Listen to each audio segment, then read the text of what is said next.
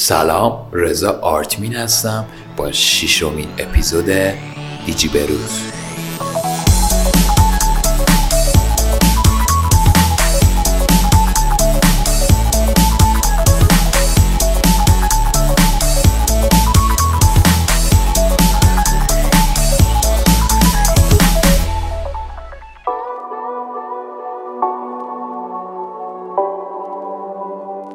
خب این اپیزود اختصاص میدیم به شرکت علی بابا. فقط قبل از شروع کردن باید یادآوری کنم که خفن‌ترین مرجع خرید و بررسی موبایل و لوازم جانبی موبایل سایت دیجی بروزه به آدرس دیجی بروز دات کام.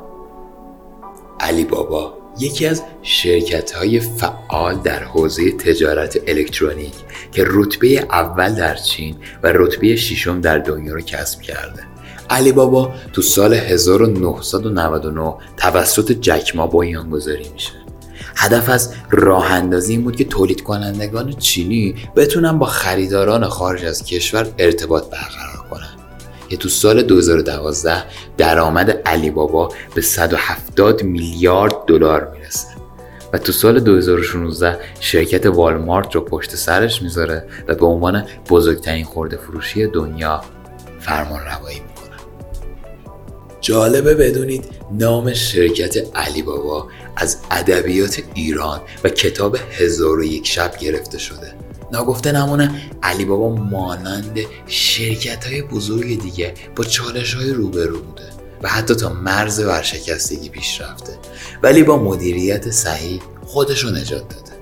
این شرکت در راستای برنامه‌های پرورش استعداد دوره‌های جهانی مدیریت برگزار تا بتونه مدیرای لایق و کارآمدی را برای آینده خودش انتخاب کنه.